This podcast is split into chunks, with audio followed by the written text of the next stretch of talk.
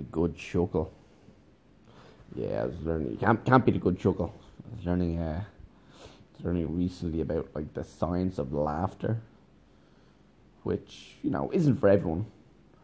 But uh, Professor Luke O'Neill was talking about the science of laughter. Kind of talked like very specifically. We all kind of laugh all day long, but there's lots of different types of laughter.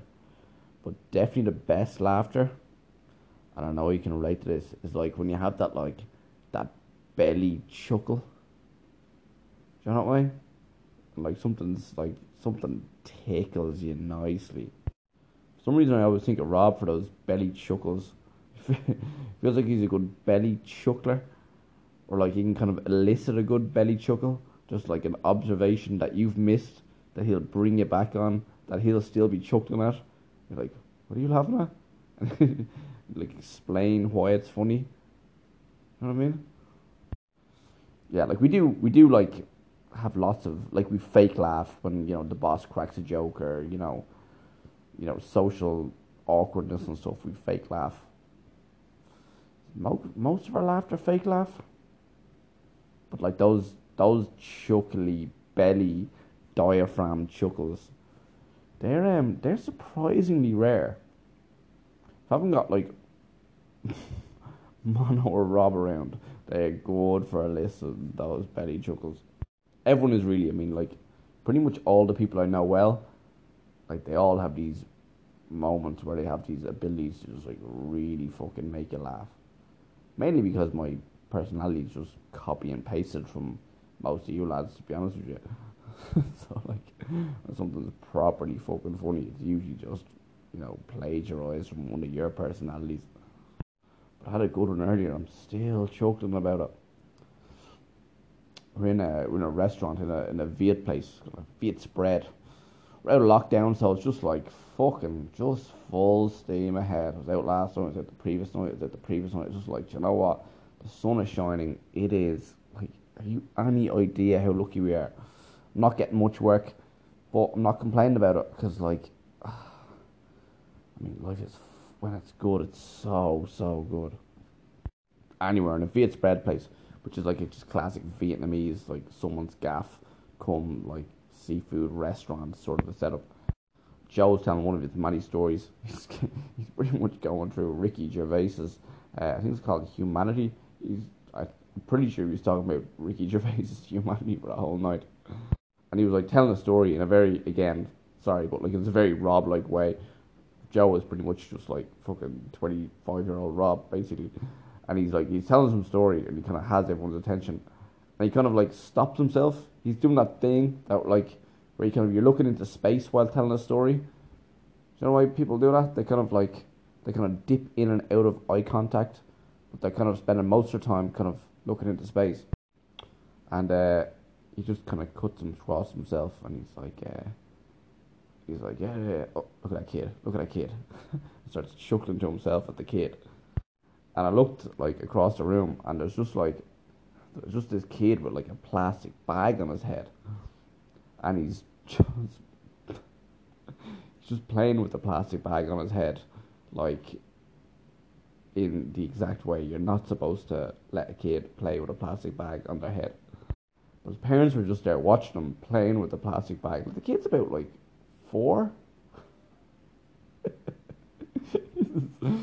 like this is this four year old kid and like his his, his his parents are actively just like look at him there playing with the plastic bag around his head. And I remember just like looking at like you could see it was a like a clear plastic bag he had around his head. And I remember just the look on his face, like he just like looked like he was having so much fun. Like I've never thought about that. Like pretty much, I've I've only ever been programmed to think that you definitely don't put a plastic bag around a kid's face. But like I didn't factor in like maybe that's actually really good fun. Like maybe you know, what like maybe we're missing out on something there. It might be that like there was a touch of the oh, I'm gonna try and go for this auto erotic asphyxiation. You that thing where you like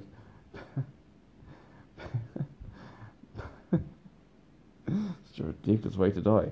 Where like people like top themselves accidentally because they're like choking themselves while having a wah. Johnny's. Your man David Carradine died like that. You know him? He played Bill in Kill Bill, the Tarantino film. Bill from Kill Bill. David Carradine. That's how he died. Autoerotic asphyxiation. But not only that, the kid is like the kid just like has a plastic bag around his head, like just having the time of his life. But he's like not only is he being encouraged by his parents, but he's also in the middle of the restaurant. because the restaurant is the gaff and the gaff is owned by the parents and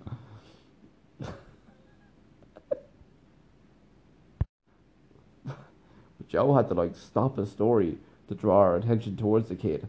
It was just like it was kind of like kind of like we were in like it was kind of like an on an altar at the front of the restaurant, like if like the whole restaurant was like a church and like the kid was just on the altar with a plastic bag around his head. His eyes were just really beaming bright, and he's just like he seemed to be slowing down in his breathing as well. I was just laughing at it for like like way too long. Like we all had a laugh about it, but like I just I just, I just found it way too funny. Like you know, the kid was fine, and like you know, some few like good. Like when we were leaving, the kid was just running around out the front. fucking midnight on my dad, like without the plastic bag, and he was just a normal kid, like he was being four years old.